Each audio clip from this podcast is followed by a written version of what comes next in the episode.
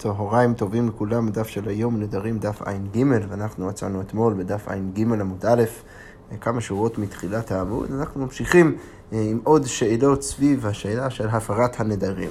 אז הגמרא אומרת ככה, באי רמי בר חמא, אז רמי בר חמא בא ושואל את השאלה הבאה.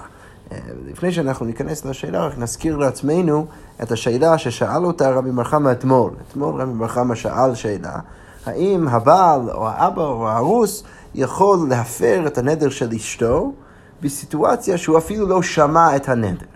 האם אנחנו אומרים שלמרות שהוא לא שמע את הנדר, הוא בכל זאת יכול להפר אותו, או האם אנחנו אומרים שכמו שכתוב בתורה, ש, אה, ש, ש, שהוא צריך דווקא לשמוע, האם אנחנו קוראים את זה בדווקא, ולכן אנחנו אומרים שהוא דווקא צריך לשמוע. עכשיו, אם נזכיר לעצמנו אה, גם שוב את המהלך אתמול, אז אתמול ניסינו להביא ראיות מכל מיני מקומות, ולא הצלחנו. בסוף איכשהו הצלחנו להעמיד כל מקרה ומקרה בסיטואציה שאולי הוא כבר שמע על הנדר, ולכן לא הצלחנו בהכרח לענות על השאלה. אז עכשיו רבי בר חמא בא ושואל שאלה ב', אז רבי בר חמא בא ושואל ככה, בא רבי בר חמא, חירש, מהו שיפר לאשתו? האם חירש, שהוא לא יכול, אין לו בכלל אפשרות לשמוע, האם הוא יכול להפר את הנדר של אשתו? עכשיו, הגמרא אומרת, אם תמצאי לומר בעל מפר בלא שמיע, אז לכאורה כל השאלה הזאת בנויה על צד אחד של השאלה הקודמת. אם אתה מניח ש, שבכלל הבעל צריך לשמוע את הנדר כדי להפר את הנדר, אז ברור שאחרי שלא יכול להפר. אבל הגמרא אומרת, על הצד שהבעל כן יכול להפר את הנדר בלי לשמוע, אז עכשיו השאלה, האם זה בסדר, האם זה רק בסדר שהוא לא שמע, אבל, אבל צריך שיהיה לו אפשרות לשמוע, או, אני בא, או האם אני בא ואומר שלא, ברגע שאני אומר שהוא לא צריך לשמוע, אפילו לא צריך להיות, לא צריך, לא, לא צריך בהכרח שיהיה לו את האפשרות לשמוע, ולכן אה, אה, אפילו אולי אחרי שיוכל להפר. שוב, הגמרא אומרת, אם תמצאי לא מבעל מפר בלא שמיע, משום דיבר שמיע, אולי זה בגלל שהוא בר שמיע, כי למרות שהוא לא שמע, בכל זאת יש לו אפשרות לשמוע. אבל חירש דלאו בר משמעו, היינו דרבי זרע, אבל חירש שהוא אפילו לא בר משמע, הוא, אפילו לא יכול לשמוע, אין לו אפשרות תיאורטית לשמוע, אז זה יוצא כמו אולי... אה, כמו הממר של רבי זרע, שמה רבי זרע אמר, רבי זרע בכלל אמר בהקשר אחר את הדבר הבא, דאמר רבי זרע, כל הראוי לבילה, אין בילה מעכבת בו, וכל שאין ראוי לבילה, בילה מעכבת בו, שזה קשור לענייני uh, קורבנות המנחה והערבוב של הסולת יחד עם השמן, לא ניכנס לכל הפרטים, אבל שם רבי זרע בא ואומר שהבילה לא מעכבת. אתה לא חייב בהכרח לערבב ביחד את הסולת ואת השמן ואת הלבונה וכל מה שמקטירים על גבי המזבח. אבל צריך שיהיה לפחות אפשרות לעשות את זה. ולכן הגמרא אומרת, אולי אפשר להגיד שלמרות שאנחנו אומרים שהבעל מפר בלא שמיעה, אולי זה דווקא בגלל שהוא בר משמע, כי, כי הוא, בסוף הוא יכול לשמוע. ולכן תאורטית הוא, הוא היה יכול לשמוע את הנדר, אבל החירש שאין לו בכלל את האפשרות לשמוע, אז אותו אנחנו פוסלים בגלל הממר של רבי זרע שבא ואומר שצריך להיות לפחות ראוי לבילה, ולכן כמו כן כאן צריך להיות לפחות ראוי לשמיעה, ובגלל שהוא לא ראוי לשמיעה, אנחנו אומרים שהוא לא יכול להפר, כל זה צעד ראשון. או דילמה, או אולי מה אפשר להגיד, ושמה אישה לא מעכב זה שכתוב בתורה שהבעל צריך לשמוע את הנדר, זה לא מעכב בכלל. ולכן, לא רק שהוא לא צריך לשמוע, אלא לא צריך להיות אפילו ש, שיש לו אפשרות לשמוע, ולכן אפילו החירש יכול להפר. אז אלו הם בעצם שני הצדדים של השאלה. של, אה, של רמי בר חמא. אז הגמרא אומרת, אמר רבא, מאוד פשוט, אני, אני אביא לך תשובה, מהברייתא הבאה תשמע, כתוב במפורש בברייתא, כתוב ושמע אישה, כך כתוב בתורה, פירט לאשת חירש, שמע מינה, שלכאורה משמע במפורש, שאפשר בעצם להוכיח מהדרשה הזאת שהחירש אינו יכול להפר את הנדר של אשתו. אוקיי, עכשיו הגמרא שואלת את השאלה הבאה. איבאי להו, מה, מה קורה בסיטואציה הבאה? בעל מהו שיפר לשתי נשה בבת אחת. כש, כש, בוא נגיד אה, שיש בן אדם שהוא נשוי לשתי נשים, שזה כמובן דבר שהיה אפשרי בתקופת הגמרא, האם אנחנו אומרים שהוא יכול להפר את הנדר של שתי נשה בבת אחת? עכשיו, מה כתוב בתורה? כתוב בתורה אותה. מה הכוונה אותה? כתוב שהבעל, אה, אה, כתוב בתורה יניע אותה. ש, שהבעל חייב, או, או חייב, או יש לו אפשרות להפר את הנדר של אשתו. עכשיו, האם אנחנו קוראים את המילה הזאת בצורה דווקאית, ואנחנו אומרים אותה דווקא, ולכן כל פעם הוא צריך להפר דווקא את הנדר של אישה אחת ולא של שתי נשה בבת אחת, או, או דילמה, הגמרא מציעה, או לאו דווקא, אולי זה לא, זה, זה לאו דווקא, ולכן אולי אפשר להציע שבאמת הוא, הוא אכן יכול להפר את, את הנדר של שתי נשה בבת אחת. אז הגמרא אומרת, אמר רבינה, בואו ננסה להביא ראייה בכלל ממסכת סוטה, ששם כתוב בברייתא, תשמע, אין משכין שתי סוטות כאחת, מפני שליבה גס בחברתה. אוקיי, עכשיו אנחנו נראה בברייתא שיש בעצם שתי תנאים ששניהם מסכימים עם הדין, השאלה אבל רק מה הנימוק של הדין. תנא קמא בא ואומר שאי אפשר להשקות שתי סוטות כאחת. אם יש שת, בן אדם שיש לו אה, אה, שתי נשים, אז אי אפשר להשקות את שתיהן את, את, את המים המערערים בבת אחת. למה? מפני שליבה גס בחברתה. עכשיו, מה הכוונה? אז, אז המפרשים כאן מסבירים שאם אישה, בוא נגיד שיש אישה אחת שהיא טהורה, היא לא עשתה שום דבר, ויש אישה אחת שהיא טמאה, היא באמת, אה, היא באמת עברה על, על, על איסור של זנות, של, של, של גילוי עריות. עכשיו, יכול להיות שאם היא הייתה הולכת אה, לשתות את המים המערים לבד, אז היא הייתה באמת מפחדת, והיא הייתה מודה לזה שהיא באמת עשתה את המעשה הזה, את האקט הזה, היא עברה את העבירה, והיינו בעצם מבררים את העניין עד הסוף. אבל עכשיו שהיא באה עם עוד אישה, אז מה הכוונה? ליבה גס בחברתה, אם היא רואה את חברתה שאומרת שהיא טהורה, זה נותן לה עוד כוח. כדי להגיד שגם היא טהורה, ולכן אנחנו לא נברר את העניין עד הסוף, ולכן תנא קמא בא ואומר שאין משכין שתי סוטות כאחת. רבי יהודה אבל אומר, לא מן השם מוזר, רבי יהודה אומר, אין לך נמי, אני מסכים איתך בדין תנא קמא, אבל לא מהסברה שלך, אלא מהפסוק.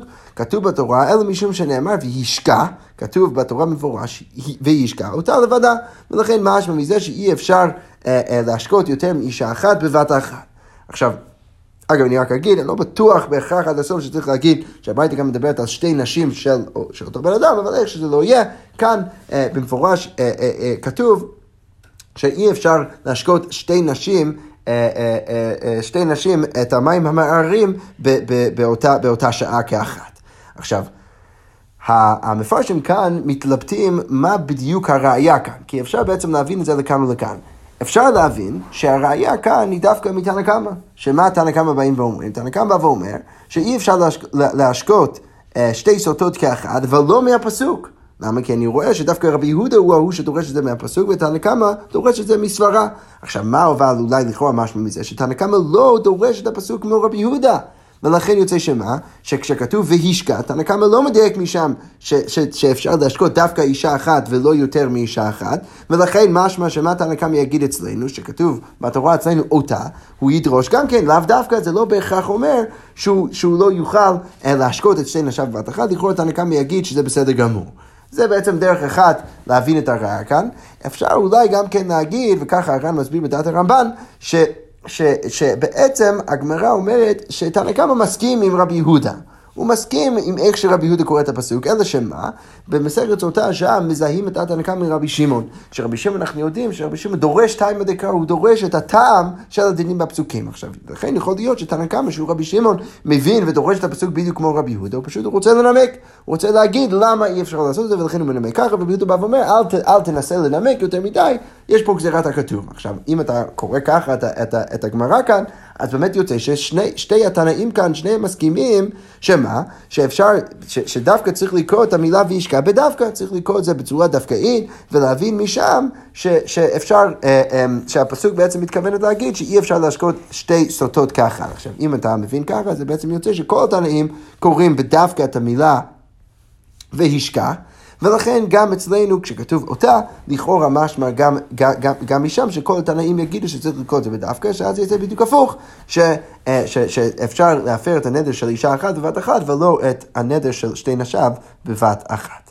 יפה, אז זה ככה סוגר את הסוגיה שם, עכשיו אנחנו נעבור uh, למשנה הבאה, והמשנה אומר ככה, בוגרת ששהתה 12 חודש, מה קורה אם יש בוגרת? אה, שהיא שעתה 12 חודש. עכשיו, אנחנו כבר ראינו את המשנה הזאת אה, דרך הגמרא לפני כמה דפים, רק אני אסביר את ההקשר. אנחנו נראה את, את כל ההקשר בעזרת השם דרך הגמרא, אבל רק כדי שנבין את המשנה, אני כבר אסביר את ההקשר, וההקשר הוא מגיע ממסכת כתובות, כתוב שם במסכת כתובות בדף נ"ז עמוד א', שנותנים לכל מיני נשים כמות מסוימת של זמן לאחר שהזוג החליטו שהם רוצים להתחתן עד החתונה כדי שכל אחד יוכל, גם החתן, גם הכלה, יוכל אה, אה, בעצם להכין את עצמו או את עצמה לחתונה. עכשיו כתוב שם שלבתולה נותנים י"ב חודש ולארוסה נותנים, אה, אה, אה, אה ולארוסה נותנים 30 יום. עכשיו, כאן המשנה שלנו לכאורה בפשטות מניחה שהבוגרת אצל הבוגרת נותנים גם כן 12 חודש, למרות שכבר ראינו בגמרא אצלנו לפני כמה דפים, וגם זה מובא ככה במסכת כתובות, ש, אה, ש, שזה מובן שלבוגרת לא באמת נותנים 12 חודש, אלא רק 30 יום כמו, ה, כמו האלמנה. בסדר, אז על איך שזה לא יהיה, המשנה אומרת עכשיו ככה, בוגרת ששהתה 12 חודש, אז הבוגרת שבעצם היא חיכתה את הכמות זמן שהיא הייתה אמורה לחכות עד תאריך החתונה, ואלמנה 30 יום, אז מה אנחנו אומרים? רבי אליעזר אומר, הואיל ובעלה חייב מזונותיה, יפה. עכשיו, כדי להבין את העניין הזה צריך להבין עוד קצת רקע מהמשנה שם במסכת כתובות, ששם לא רק מובא שלכל אחד אה, נותנים כמות מסוימת של זמן עד החתונה, אלא אנחנו גם כן אומרים שאם הגיע הזמן ולא ניסו, שבאמת אנחנו, הם, הם קבעו איזשהו תאריך, ומשום מה הם לא התחתנו באותו הרגע, אז מה אנחנו אומרים? אנחנו אומרים בעצם שם במשנה במסכת כתובות שני דינים. דין אחד זה שעכשיו הבעל חייב במזונותיה של האישה, למרות שעד עכשיו הוא לא היה חייב כי היו, הם היו רק מאורסים. ברגע שהגיע הזמן ש, של החתונה, למרות שהם לא ממש התחתנו, בכל זאת הוא חייב עכשיו במזונותיה. דין שני, שאנחנו אמרנו שם במשנה, זה שאם הגיע הזמן ולא ניסו, אז אנחנו אומרים שאם הבעל כהן, אז עכשיו האישה יכולה אה, לאכול את התרומה. עכשיו, שם בגמרא, מה אנחנו אומרים? אנחנו אומרים שמדאורייתא אפילו הארוסה יכולה, יכולה לאכול תשומה, אה, סליחה, עוד, עוד שנייה של רקע שצריך להבין. אה, כשאישה שהיא לא כהנת מתחתנת עם כהן, אז יש לה עכשיו אפשרות, היא עכשיו מותרת לאכול בתשומה, מה שאין כן לפני החתונה. אם, אם היא לא כהנת, אז היא כמובן לא יכולה לאכול את התשומה, וברגע שהיא מתחתנת עם כהן, אז זה בעצם מאפשר ומתיר לה לאכול את התשומה. עכשיו, שם בגמרא בכתובות אנחנו אומרים שמדאורייתא יש לה, יש לה אפשרות לאכול את התשומה כבר מהאירוסין, כבר ברגע שהבעל קידש אותה, אז היא כבר יכולה לאכול את, את התרומה, אבל מדי רבנן אנחנו אומרים שהיא לא יכולה לאכול עד החתונה. עכשיו, אבל שם במשנה אומרים שאם הגיע הזמן ולא ניסו, אז לא רק שהוא חייב במזונותיה, אלא, בשלב זה היא אפילו גם כן יכולה כבר לאכול את התשומה. אז עכשיו המשנה שלנו אומרת שאם הבוגרת שהתה 12 חודש, או המנה חיכתה 30 יום והם לא התחתנו, אז הבליעזר בא ואומר, בגלל שאנחנו אמרנו שם, הואיל ובעלה חייב במזונותיה, עכשיו כשאנחנו אומרים שהבעל חייב במזונותיה, אז הוא, אז הוא בעצם מביא לה מזונות, אז אנחנו גם כן נותנים לו כל מיני זכויות כלפיה. עכשיו, מה אנחנו אומרים? אנחנו אומרים שהוא חייב במזונותיה, אבל ולכן הוא יכול להפר בשבילה את הנדרים. אוקיי, וחכמים אומרים, לא, אין הבעל מפר עד שתיכנס לרשותה. למרות שכבר בשלב זה אנחנו אומרים שהבעל חייב במזונותיה, בכל זאת אנחנו לא בהכרח עדיין נותנים, אנחנו לא כבר נותנים לו את הזכות אה, להפר את הנדרים שלה, אלא הוא יכול להפר לה את הנדרים רק ברגע שהיא נכנסת לתוך רשותו. אוקיי. עכשיו, הגמרא אומר ככה, ושוב, כדי להבין את הממרה פה צריך לחזור למסכת הכתובות, ששם בכתובות כתוב, למרות, ש, למרות כל מה שהסברתי עכשיו במשנה שם בכתובות, שברגע שהגיע הזמן ולא ניסו, אז הוא חייב במזונותיה, וגם כן היא יכולה לאכול בתשומה אם היא מתחתנת עם כהן, בסוף המשנה כתוב שם שכל זה רק אליבא דהמשנה הראשונה. זאת הייתה הד... המסורת הראשונה והיותר קדומה של המשנה. אבל במשנה האחרונה מה אמרו? שהאישה שמתחתנת עם כהן, עם כהן למרות שהגיע הזמן ולא ניסו, היא עדיין לא יכולה לאכול תשומה עד שהיא ממש נכנסת לתוך ביתו של... אה, אה, אה, של בעלה. אז עכשיו, על הרקע הזה, הגמרא אומר ככה, אמר רבא, רבי אליעזר, שהוא אומר כבר בשלב הזה שהגיע הזמן ולא ניסו, שהבעל חייב במזונותיה וגם כן יכול עכשיו להפר את הנדרים שלה, אז רבא בא ואומר, רבי אליעזר הוא משנה ראשונה, שלפי המשנה הראשונה שם במסכת כתובות, אנחנו אומרים שכבר ברגע שהגיע הזמן ולא ניסו, אז האישה יכולה לאכול את התשומה אם היא מתחתנת עם כהן. אז הרבא בא ואומר שרבי אליעזר במשנה ראשונה אמרו אחד, אמרו דבר אחד, הם מסכימים. שמה? ש, שגם בשלב זה שהגיע הזמן ולא ניסו, הוא יכול להפר את הנדרים שלה, וגם בשלב זה שהגיע הזמן ולא ניסו, הם יכולים לאכול את התשומה.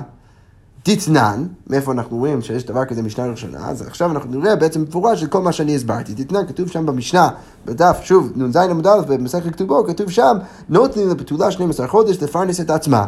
הגיע 12 חודש, אוכלת משלו ואוכל בתשומה. אם הגיע 12 חודש והם לא התחתנו, אז אוכלת משלו ואוכל בתשומה. זה כבר, הוא חייב במזונותיה, אוכלת משלו, ואם היא מתחתנת עם כהן, אז היא יכולה לאכול את התשומה. אבל היבם אינו מאכיל בתשומה, אבל היבם אה, אה, בוא נניח שהבעל אה, נפטר ללא בנים, רחון הליצן עכשיו נכנס במקומו היבם, אז הוא לא יכול להקריא את התשומה למרות שהגיע הזמן ולא ניסו.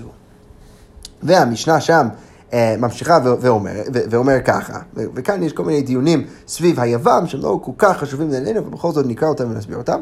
אז כתוב שם במשנה, עשתה שישה חודשים בפני הבעל ושישה חודשים בפני יבם, אם היא הייתה מאורסת לבעל שישה חודשים, ואז הבעל נפטר, כמובן ללא בנים.